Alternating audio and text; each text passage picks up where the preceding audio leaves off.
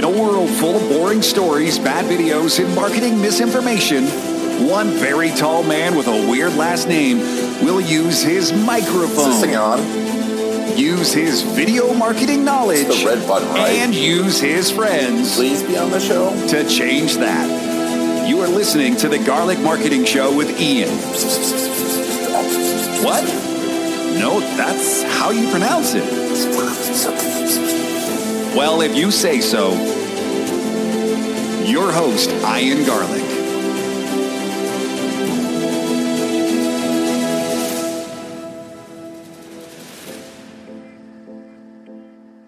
Welcome to the Garlick Marketing Show. Ian Garlick here, and today's guest is an expert in prospecting, sales, and using LinkedIn. He's doing some really, really cool stuff with LinkedIn, um, really using the platform to its foremost. And I think LinkedIn is the way lots of people need to be going, looking at. And uh, we'll talk a little bit about LinkedIn today. But first, today's show is brought to you by Authentic Web. If you're looking to become the authority, the best way to do it is online video.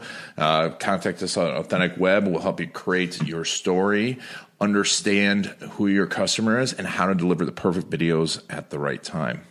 All right, my guest today, Joey Gilkey. Joey, thanks for being on the show. What is up, my man? Thank you for having me. Yeah. Uh, well, what is up is LinkedIn and sales. I, I think it's the place a lot of people need to be looking. I, even though we don't do it as a service, I think you, I'm seeing you doing some awesome stuff. I think the way you're doing it is really, really cool. But let's talk a little bit about your background. How did you get into sales, real quick, and how did you get into LinkedIn? Yeah, man. So I I have had a career predominantly dominated by sales.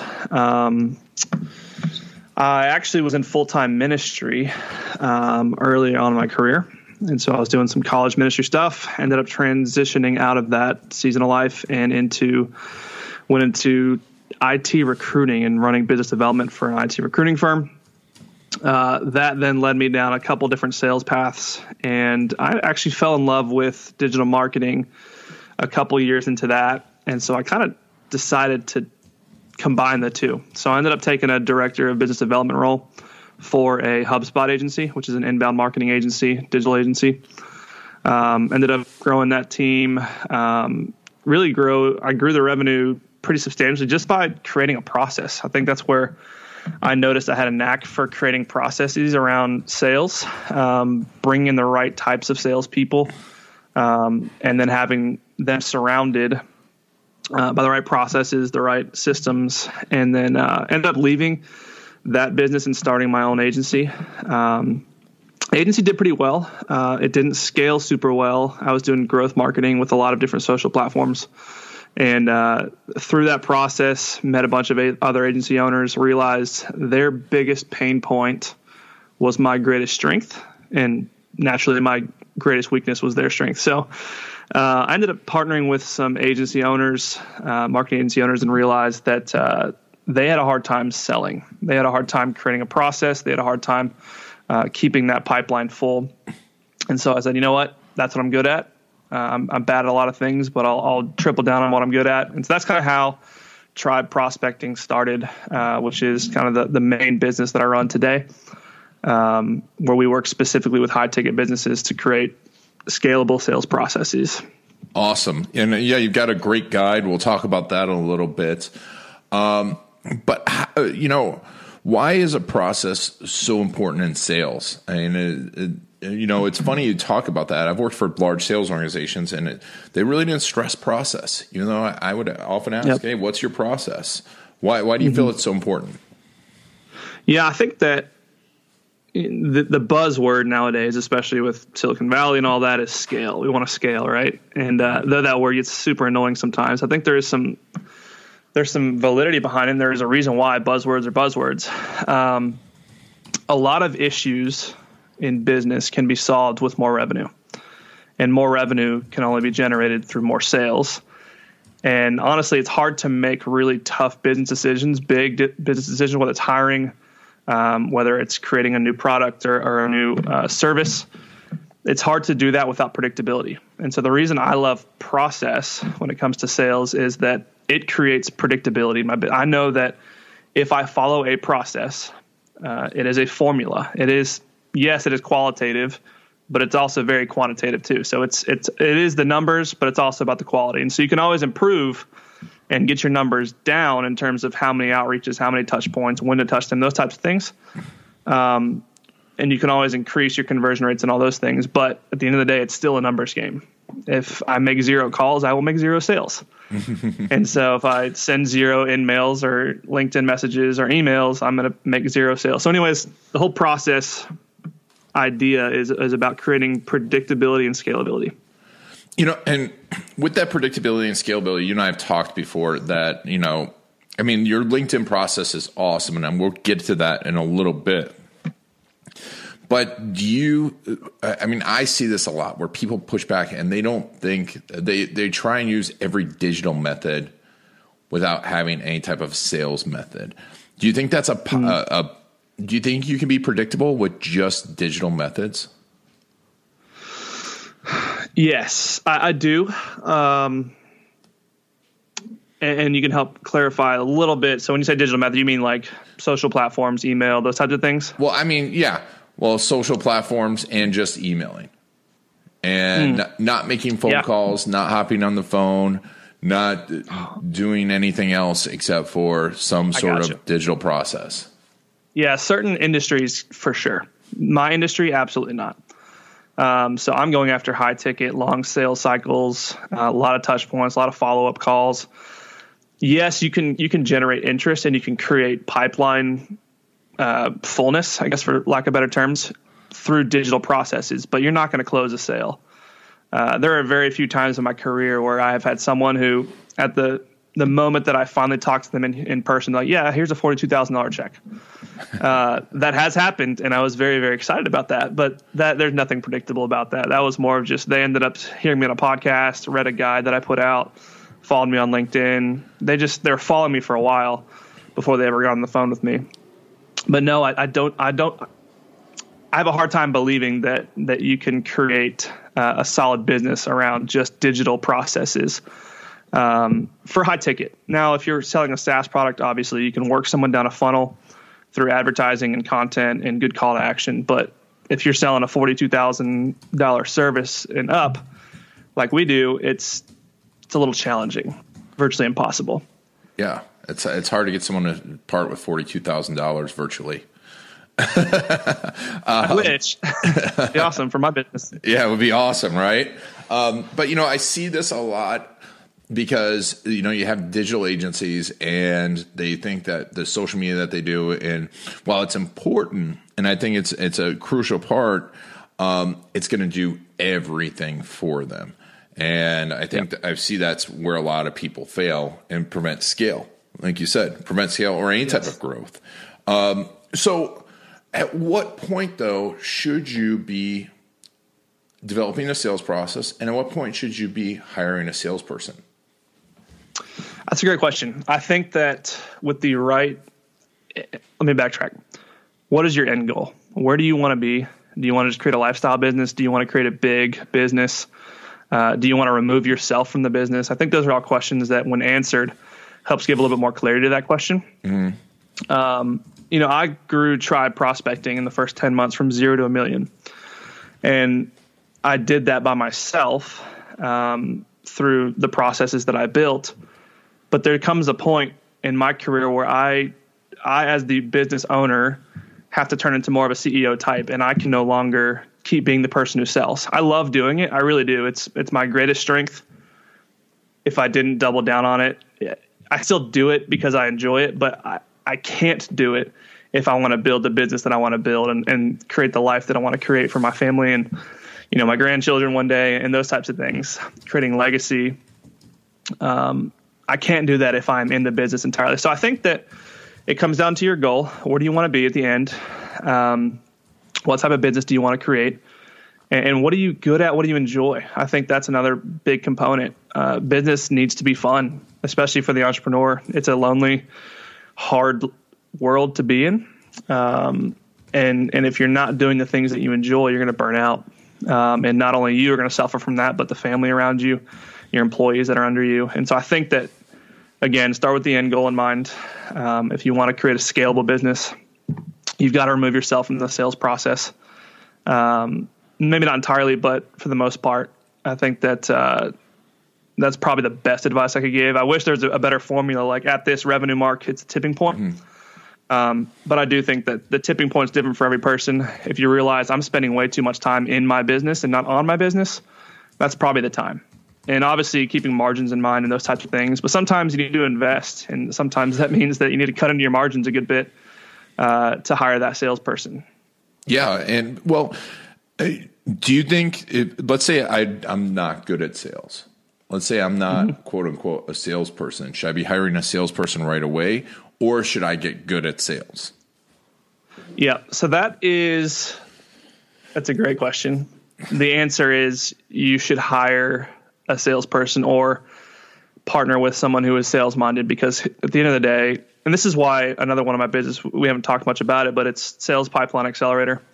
Um, my partner Jason Swank, and I kind of saw a, a, an issue in the market, which was especially for digital agencies because um, that's kind of the niche that we spend a lot of our time in is they're not sales minded people. They're creatives they're high level they're visionaries uh, and they're not so much process driven they're not uh, sales minded people um, which is why what you talked about a lot of them put time into social and staying behind the keyboard mm-hmm. because they're just not naturally good when they get on the phone which is totally okay. Um, and so the, the the area that we saw was a lot of these people said, "Okay, I'm not good at sales. I need to hire sales." And so they're like, "Well, budget's not that great because I've not been selling, uh, so I'm going to go hire a commission only person or an entry level salesperson." And the issue with that, you might find a diamond in the rough that just takes the ball and runs with it. The issue with that is if you don't know how to sell and you're hiring an entry level person, who's going to teach them? who's going to train them? Uh, if you don't have a sales minded person in the, in the, building with them, who's going to end up helping that entry level person, the only person you could afford, uh, actually pick the ball up and run to the end zone with it? So we create a business where we help agencies specifically uh, recruit sales talent and then not just stopping at the recruiting process and taking a big check, but also doing a six month plus uh, training retainer essentially with that salesperson to make sure that not only do you get the right person on the bus, but you also train that person and make sure they're set up for success. And I think that's that's awesome, and it's critical because I hear it from people so many times that they hire someone and they kind of expect them just to, especially salespeople, they expect them just to go mm-hmm. sell and be able yeah. to go sell. And I've worked in world class sales organizations, and still the salespeople need to be trained. Even if they made tons of money before, even if they were great, they need to be trained on your processes, your systems, your messaging, and yeah. uh, and and that's critical. How long do you feel like it takes to train a good salesperson? Yeah, I think if it's an entry level person, it's six months minimum, um, and that's where a lot of businesses they don't have the budget or the patience to let someone figure it out for the for the next six months. And so they typically bring someone on, spend a bunch of money onboarding them, getting them equipment, getting them software set up, uh, spending their own time keeping them accountable and training them. And they lose a bunch of money and they fire them after 90 days because it doesn't work out. Um, I think you need to give him more time. And, and so that's a tough place to be in because it's it's risky as a business owner to say, well, he's not performed in 90 days. I need to give him another 90 days. But I really do think an entry level salesperson needs a good six months of hands on training. Now, if they're in sales already um, and they're used to a process, just not your process, I think that that 90 day window is absolutely reasonable. I think that you can have an expectation in those 90 days from the pickup, the process that you have, learn the product a little bit, learn the service a little bit, um, and try to understand the pain points. Um, I do. I'm a big believer in ideal customer profiles. Like I think that every good sales process needs to have that as the foundation, which is I have an ideal customer in mind that we love working with. Uh, we have the greatest margins on. We do the best work for. Knowing that end person in mind, go find those people and build a process around how do I find and convert those people. So that's that would be my two cents there. Entry level six months, established person who just needs to pick up your process needs probably ninety days. Yeah, but it's not overnight. Yeah, and I think you made a good point there too on the foundation of the sales process being your ideal customer. And I think because I encounter so many businesses, and part of what we do in our storyboard blueprint strategy session is go through the ideal customer, but very rarely mm-hmm. is that sketched out. And they're like, well, it's anyone that needs this. I'm like, that's not your ideal customer, and that's not talking to a single person, is it? Anybody with a budget. Anyone with a budget. Anybody right? with a budget. That's my favorite. Yeah, if they've got money, we, are good. I'm like, okay. Yeah. Cool. uh huh. Uh, yeah. And uh, so, do you? You've got this tribeprospecting.com guide, slash guide. You've got a guide out there. You can go to tribeprospecting.com slash guide. Is that part of what you do in the guide? Yes. So what we do with the guide is it is for that business owner or that executive in a business who they built their business on word of mouth. They've built it on marketing. Um, you know, they've they've maybe generated some interest but zero predictability. Um, you know, they've they've kind of made it through word of mouth uh, to where they are today. The process in the guide is not the ultimate guide. It, it's there are far more sophisticated processes around sales but it is a, an awesome way to get the ball rolling and start learning how is it that I can create predictability around my outreach, which creates predictability around my lead generation. It is a numbers game, right? At the end of the day, and I do have a, a portion in there that talks about the value of a lead, and, and we talk a lot about the formula. It's a pretty simple one. What is the annual client value, the ACV? If you do a $2,000 retainer for 12 months, your annual client value average is $24,000. And then based on that number, we need to know what is your close rate. The average person's close rate is about 15%. Some people are really good at sales and it's much higher. You need to to know, okay, where I want to be from an end goal standpoint, revenue standpoint, I need to back down into the numbers in terms of how much outreach I need to do. And so we talk a lot about that in the guide as well is how much outreach is enough. And I think that again, you've got to start with the end goal. If I want to make a million dollars, average clients fifty thousand dollars, I need to essentially sell twenty of my product or service this year in order to hit that million mark. And if I'm going to do that, and I know I have a 20% close rate, well, then 20 times five, I need to get in front of 100 highly qualified leads to get a million dollars this year. How do I do that? And so that's kind of what the guide's about: how to create that predictability. Yeah, it, it's funny.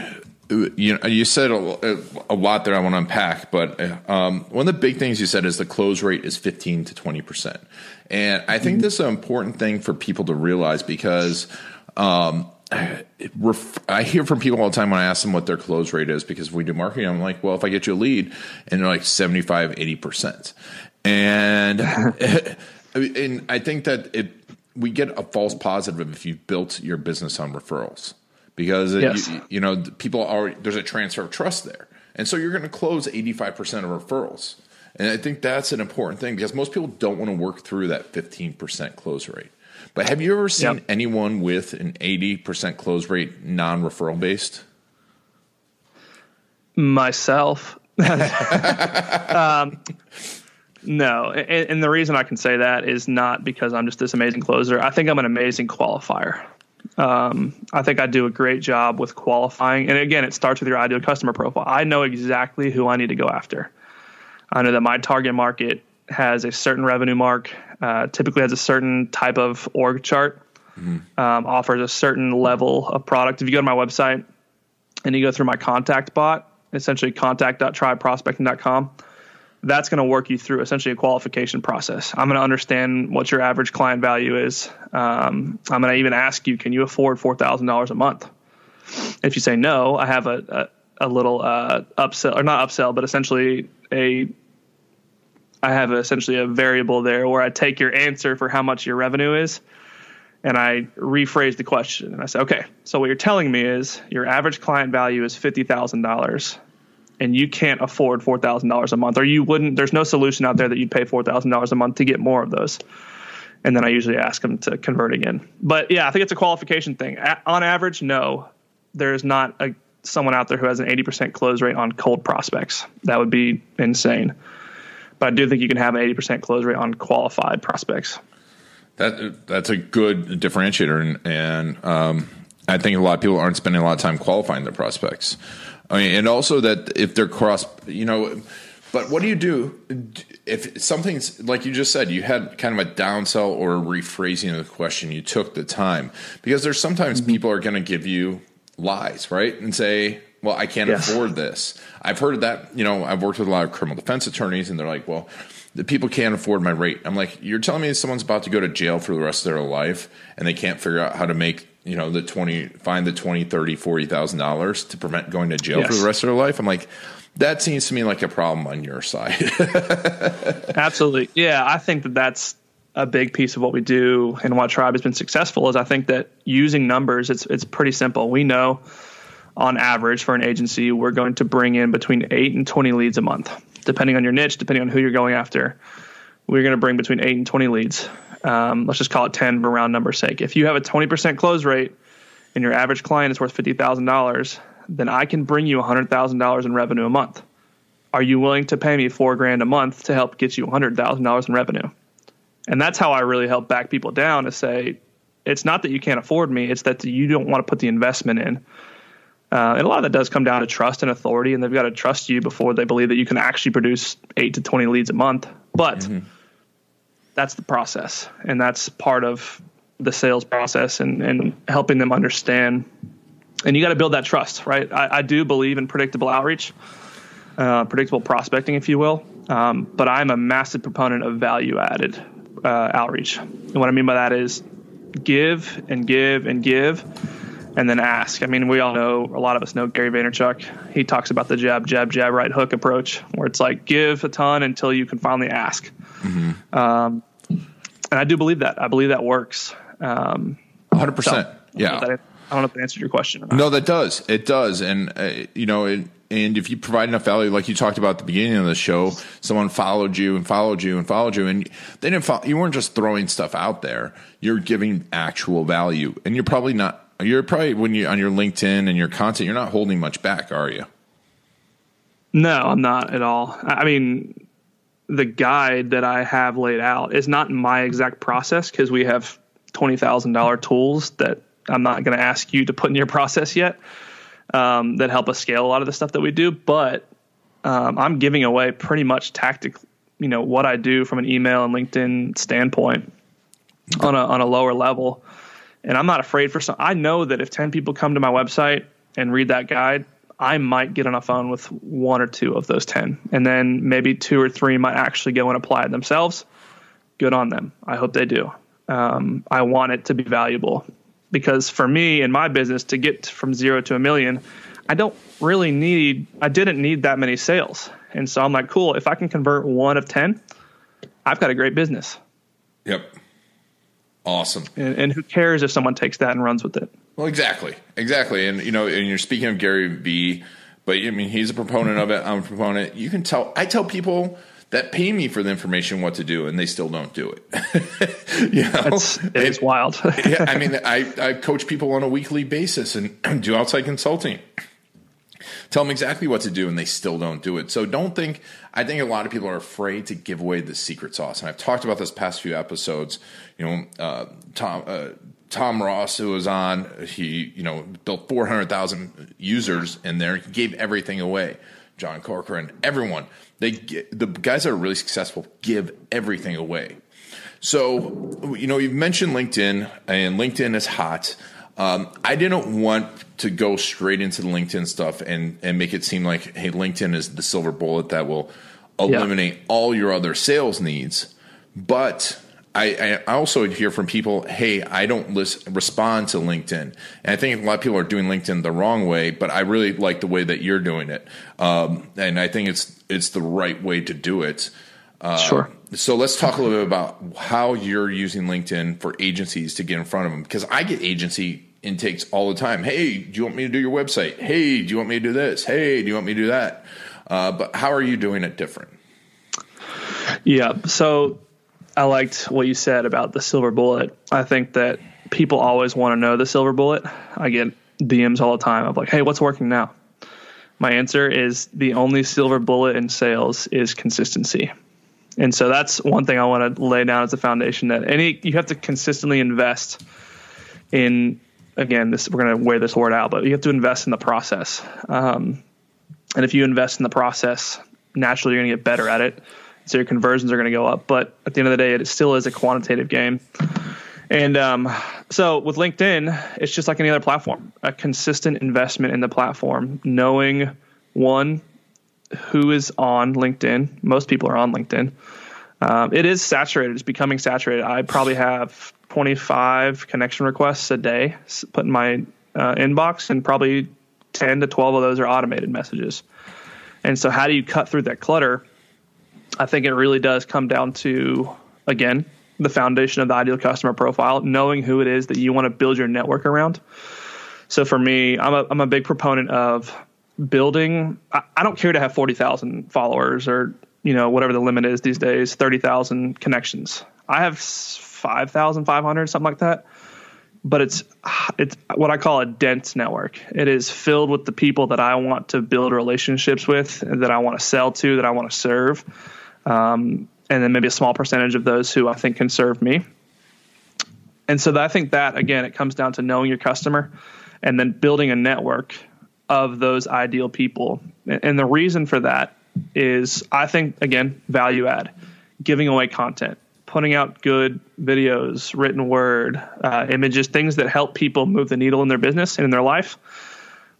I speak to my audience when I create content. When I'm thinking of, okay, I want to put together a video today. I want to give away mad value. How am I going to do that? Well, I'm going to think of Mike, the mid-sized agency owner. That's who I'm going after today. He's probably got three million in revenue. Uh, he's probably got 30 employees, and I'm going to speak to Mike and Mike's pain points because I know that my network is filled with a bunch of Mikes. And so I'm going to create that content with him in mind. And here's why I think having a dense network is important. It's not about the numbers. It's about knowing and gaming the algorithm for LinkedIn. Uh, if you think about LinkedIn, when you put a post out there, the way that they work is that they're going to when you put a piece of content out into the the LinkedIn atmosphere, they are pulling a sample size from your network and putting that content in front of them. So if you think about your network, if you have 100 people in your network and uh, 20 are your ideal customer, and then the rest are attorneys, doctors, lawyers, or uh, attorneys and lawyers, the same thing. Attorneys, doctors, accountants, all these things, and you're creating content for that 20%. Well, you're getting your content put in front of a sample size that resembles your entire network, not just your ideal customer.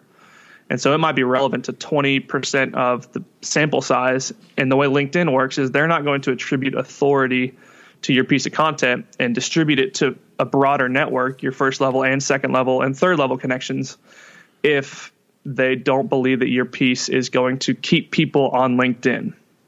You got to remember, you got to think about the end goal for each of these platforms is they want to keep you on their platform. It's how they do advertising, it's how they make their money is by keeping you on LinkedIn, Facebook, Instagram longer. And so if you're not creating quality content and you're forcing people to be like LinkedIn sucks, I'm leaving, well that hurts their dollars and they're not going to have that happen. So all that long to say is create a dense network because when you put content out there, you want to resonate with the majority of your network and for be attributed more value, more authority, and it's going to push it to more people. I can't put a post out today and get less than 3,000 views on it because I simply have a dense network. It's not because I create amazing content. Maybe I do. I don't know, but I don't believe I do. I just try to provide value for the people that I know are going to find value in it. So that's that is the broad way that I do LinkedIn there is the you know the reaching out in the DMs and shooting messages and InMails and that type of stuff. Um, and we can get into that as well. But that is that is how I do LinkedIn. Yeah, I, I think that's an important thing because you know a lot of people are open networkers um, and connect with everyone, and they get a lot of mm-hmm. likes. Mm-hmm. But are they get you know? And it depends. You know, like you said before, if you're a low price, high, broad solution um, that maybe that's what you want. But for you, you know who your ideal customer is, and your ideal customer is worth 50K. So it's like, it's yep. worth to say no to people that aren't your ideal clients. Um, yes. You also talk about, and one things, I th- a couple of things I really like about what you do, uh, but I think the number one thing is the people's approach to their LinkedIn profile. And that, yeah. And I think you have a great one Um, and you have a, a, tool on your uh, website about it, and we'll get into that. But tell me where people make the biggest mistake on their LinkedIn profile.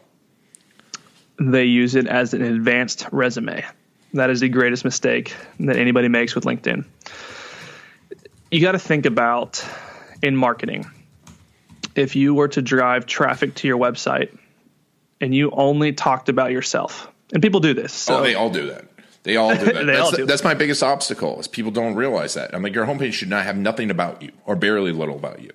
Absolutely not. And I think that I think a lot of people talk about it's you know granddaddy's company and it's been in the business for 60 years now and we've won these awards and all the no one cares absolutely nobody cares and so at the end of the day linkedin is no different your profile ought to operate like a sales landing page where you are trying to convert your visitors into a relationship, into a referral, into a customer, whatever it might be, whatever your end goal is, you've got to speak directly to who you want to convert and, and you've got to give them a call to action. And so the way that I do LinkedIn, um, especially with the profile, is I want it to operate just like a converting sales landing page. Because here's the beautiful thing. You know, we, we know advertising, and, and so if we're trying to drive people to our website, a landing page where we want someone to convert into a lead for a product or service that we offer, we are going to spend X amount of dollars per visitor that we drive to our website through advertising. And so let's just say a cost per click is cheap, $3. And you want to, and you know that you're going to have a conversion rate of 2%. And you need 10 leads to convert uh, in order for you to hit your numbers. Well, if you do the math, that's a lot of leads you need to drive, which multiply that by three dollars a piece. That's thousands of dollars that you're having to drive people to your website uh, to hopefully convert them. The beautiful thing about LinkedIn is LinkedIn gives you that ability for free. Treat your your profile like a sales landing page, and the the way that I do LinkedIn, uh, the way that I teach people to do LinkedIn, the way that I do it for clients is I want to drive people to your profile because that's free traffic to free sales copy with a free call to action that they can take action on and hopefully convert into a lead, referral, customer, whatever it might be. And so that's how I I believe that you should structure your uh, your profile. And I have a particular framework that I like to use. Um, but some of the biggest mistakes people use are one, they don't use the the really valuable real estate on the top, which is your header image. With your header image, uh, a lot of people have either a stock photo that LinkedIn gives you, uh, a stock photo they picked up off of you know whatever stock photo website they use. Maybe they just have their logo up there, whatever it is. That is really value. The first thing that my mind or my eyes are drawn to is that header image. Mm-hmm. Put put conversion copy in that image. Doesn't have to be you know sexy by any means, but tell them exactly who you serve what the end result is with working with you and how you get them there. Um, if you look at mine, it just says I do done for you prospecting for marketing agencies. Well, if if a marketing agency lands on my profile and sees that because it's big and blue, they're going to know they're in the right place if they have a sales problem. So that's the first thing. The second thing is the headline. Um, the headline is the text that you see. It's usually about two lines long, right below your your beautiful prom picture you have as your image. Which don't get me started on that, please. People still have like their their uh, company Christmas party picture where they have like a cocktail in their hand. I'm like, come on, man, like just do, just put a little little effort up there. Little effort, unless that's unless that's your brand. Yeah. Um, and so that headline is the same thing. Who do you help? How do you help them? You know, what is the end result of working with you? And then you can if you want to tag it on the end and say you're the founder of whatever company it's that's mostly vanity. The person puts entrepreneur uh, founder of whatever in their headline. Maybe they don't want to use linkedin as a as a place to generate leads. I do. So i'm not going to talk about myself until if i have room at the end after i put the conversion copy up there. So that's another big thing. The last thing is the summary. I think the summary again it talks about a lot of people talk about their passions, what they've done, what articles they've been in, what accomplishments they've made. Nobody cares. It's a cliche statement. Nobody cares about what you know until they know that you care. Yeah. And so I think that having copy that speaks directly to your ideal customer, working them through I have a, a particular framework that you know I talk about my essentially my statement is I help marketing agencies experience the freedom of a consistently full pipeline through done for you prospecting. I know if you're a marketing agency, you know exactly what I do. And then I get into their pain points, and then I give them an empathy statement that I understand what they're going through, and here's why authority. And then I talk about myself for one paragraph. Here's why I started Tribe Prospecting. If this sounds like you, boom, boom, boom, call to action, jump on a phone call. It, it's pretty simple. I just think that we misuse the platform, and because we misuse it, we instantly think LinkedIn's not a good platform to sell on. Yep, and I hear that all the time, and I, I, I love that formula. And it's the same formula for a website. You know, and what's interesting, you know, how much this, how similar this is, and I mean, it's uh, pretty obvious when you think about it. But when we started doing websites, and you know, we're looking at like optimizing websites with video, and we started going through it, and the second most used page on a website is your About Us page. But just like their mm. LinkedIn profile, people throw their CV, they throw up their, you know, resume on there. No one ever reads that. No one cares where you went to school unless they went to that school. No one cares, right. you know, about your awards uh, because they don't know what those awards mean. Um, but it, and I always tell people the about us is still about them. And I think it's the same, mm-hmm. you know, it's the same thing with their LinkedIn profile, like you just said, empathy, understanding their pain points, and you know, not talking about yourself till later on. Uh, and I think that's an amazing, amazing formula and then, as far as your outreach goes, how are you different? Yes. Because I think that this is where most people fail too and say LinkedIn doesn't work. Yeah, I think that people use automation tools um, and they don't know how to use them appropriately, which just looks like spam. And so I think that's one way. Or they're not using automation tools and they're still spamming people. and so the way the way that I do it is I, I my whole goal is to drive people to my profile. And so the way that I do that is I provide a crap ton of value in my outreach. So when I connect with somebody, it's a personalized message. I never do a generic LinkedIn connection. Um, I tried to because you can still personalize connections with automation. Um, be careful with that. Obviously, know how to use it. Uh, a lot of people think they're personalizing by saying, "Hey, first name, comma, whatever." I actually ran a test on this, and you'd probably appreciate this. I I changed my first name to having like my middle initial in it.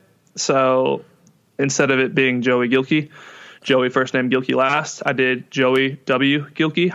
And so Joey W was my first name. And so I wanted to see how many messages came in my inbox that were automated. And so again, probably 12 of 25 were, Hey, Joey W comma. It's like, yeah, you know, I don't go by my name, right. and so, um, that is where automation can kind of screw up your sales process. And maybe if someone was going to convert, you might have turned them off. And so I do believe in having manual outreach still. Um, that's not sexy. You know, people are always looking for the, the corners to cut. Um, but when I do outreach, again, I'm not selling them. Definitely don't sell them on the connection request. Um, I laugh at it because it's it, it, seems so obvious, but so many people do it. they really do, man. I think that they they jump in, talk about, hey, I ran across your profile and you're in the marketing advertising space, and we have a solution for this. I'm not going to connect with you, and I'm not going to be a dick and like hit the uh, you know, do not connect and then go a step further and say, I don't know this person. But there are people who will do that. And the reason you want to avoid that is if you get five of those, you get put into LinkedIn prison, which is really where you can't connect with people unless you have their LinkedIn email um, as well. So if I wanted to connect with you and I was in LinkedIn prison, I'd have to know your email address to send that connection request, which most of us don't. And so don't sell. Uh, that's the easiest way to, to get people to reject your requests. Um, on top of that, when I do a follow up, you're not going to see a follow up from me an hour later. You know, like I think that a lot of people have that automated message where it's like, cool, now you've connected with me. Here's my six paragraph pitch on my webinar. oh gosh. And so I'm like, I, I instantly disconnect with those people. Um, but I do believe uh, a couple days later, my, my goal is to circle back around. I use Sales Navigator, so I have a, a pretty pretty decent tagging system uh, a lot of people don't know that in Sales Navigator you can tag prospects. Um, most people know you can save leads, but they don't know that you can tag them specifically. So, like if you have ideal customer profiles and you have a number of them, tagging them based on those profiles, uh, tagging someone that says require follow up, and then I can essentially do an advanced search for people who have a tag that says requires follow up, and I know that I need to follow up with those 150 people or whatever. So, when I do my my follow up outreach, it's always, hey John, um, work with a bunch of other agency owners. Uh, here's a guide. I think they found it super helpful. I do cuss in it, so if you don't like that, sorry. Uh, I try to be, you know, humor is not dead. I think that people miss that. Just because someone's the owner of a company or they've elevated yeah. their career to a certain point does not mean that they have lost their humor. I, I think, if anything, they appreciate it because people have that buttoned up, stiff approach to them these days because of their stature. So I, I throw a lot of humor in there. Um, I, am not afraid to throw a GIF in there or a meme of a cat or whatever to get Cats, their attention. Yes. Cats. Cats. yeah, Jason Swank appreciates that. Um, and then you know throw a guide out there.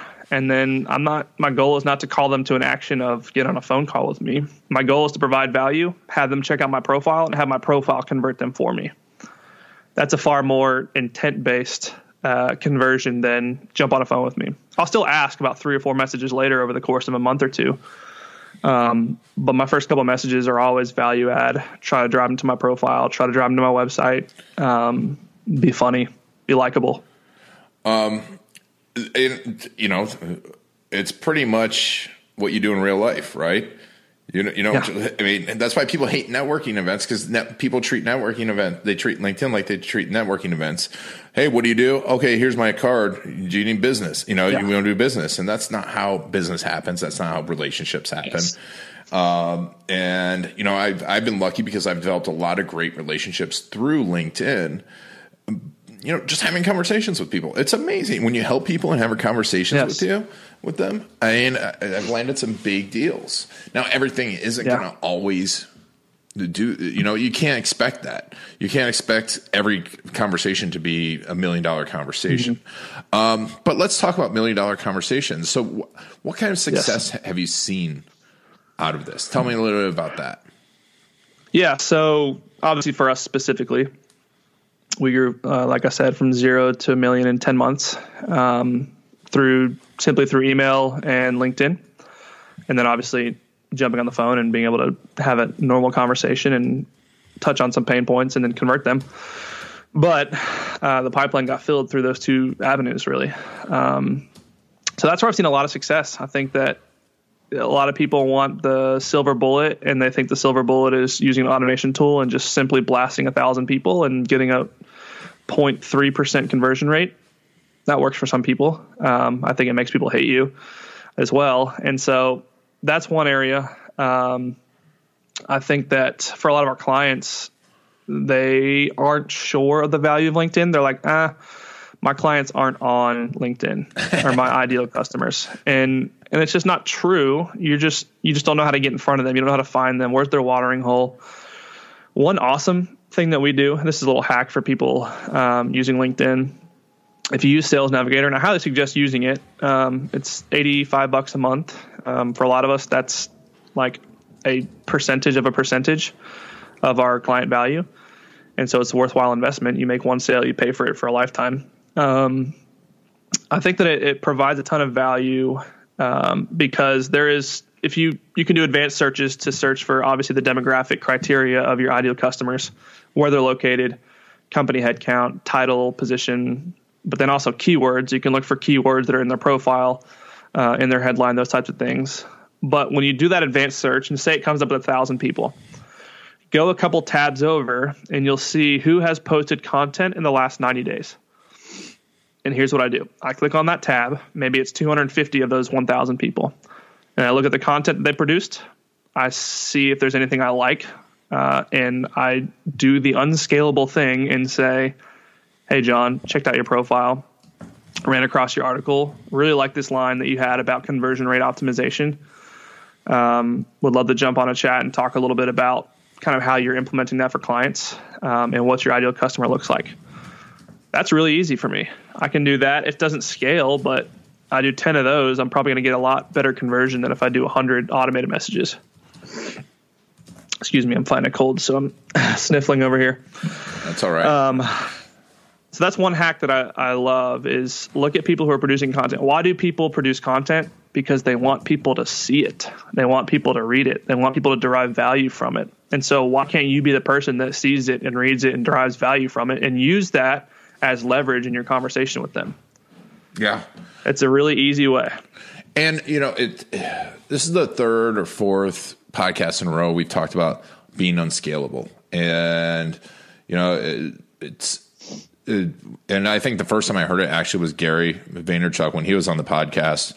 When we talked about it, he's like, you know, what's scalable is mo- unscalable is the most valuable thing you have, and Yes. and I we talk about the scale word so so much but it, it really all the value comes in unscalable and then finding a way maybe to scale it but most most of us don't need to quote unquote scale right No.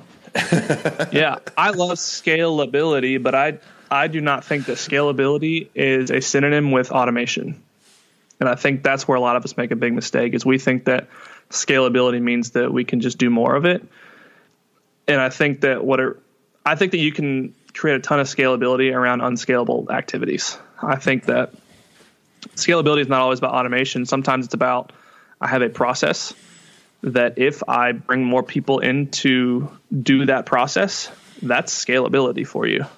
If I know that if you know we do this many things in this process on these channels, and I bring you know John Smith, my new sales guy, into that, well, John can now do that, and now I'm compounding my efforts with John's, and then we bring in Sally, the next salesperson, and she does it, and now we're compounding Sally, John, and my efforts. That's how you create scale, and you can do unscalable things within that. gotcha yeah that's and that's a great formula that's a great great formula not looking at complete automation because that's where Yes. people get I love automation. Don't get me wrong. yeah. I am a master Zapier user. I have the most expensive plan possible. I love automation, but I like to I like to automate the things that are non-revenue generating activities the most, and I like to spend more time on the revenue generating activities and doing the unscalable things there that aren't automated. And so that's your that's that's where I use automation mostly. what's the first thing if you would automate if you had to start all over I would automate. That's a great question. I would automate the.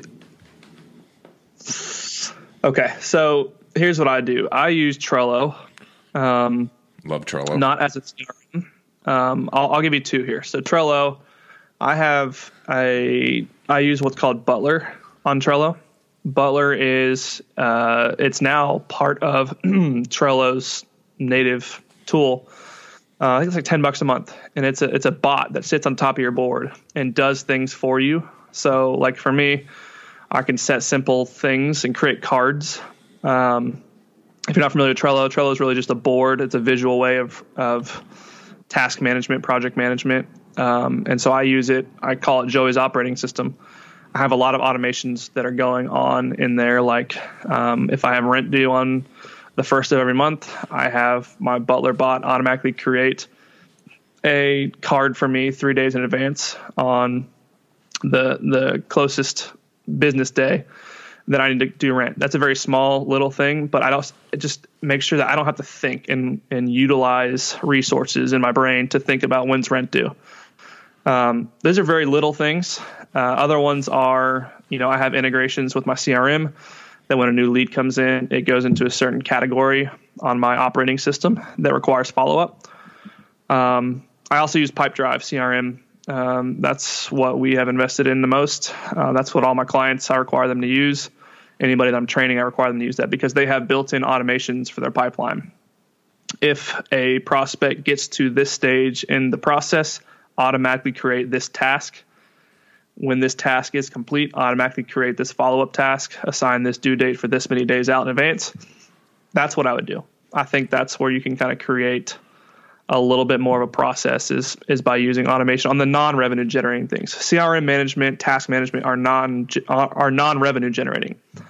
Revenue generating are me reaching out to Ian and trying to get a meeting with him. And so I would start with automating and auditing all the things in your life that are non-revenue generating.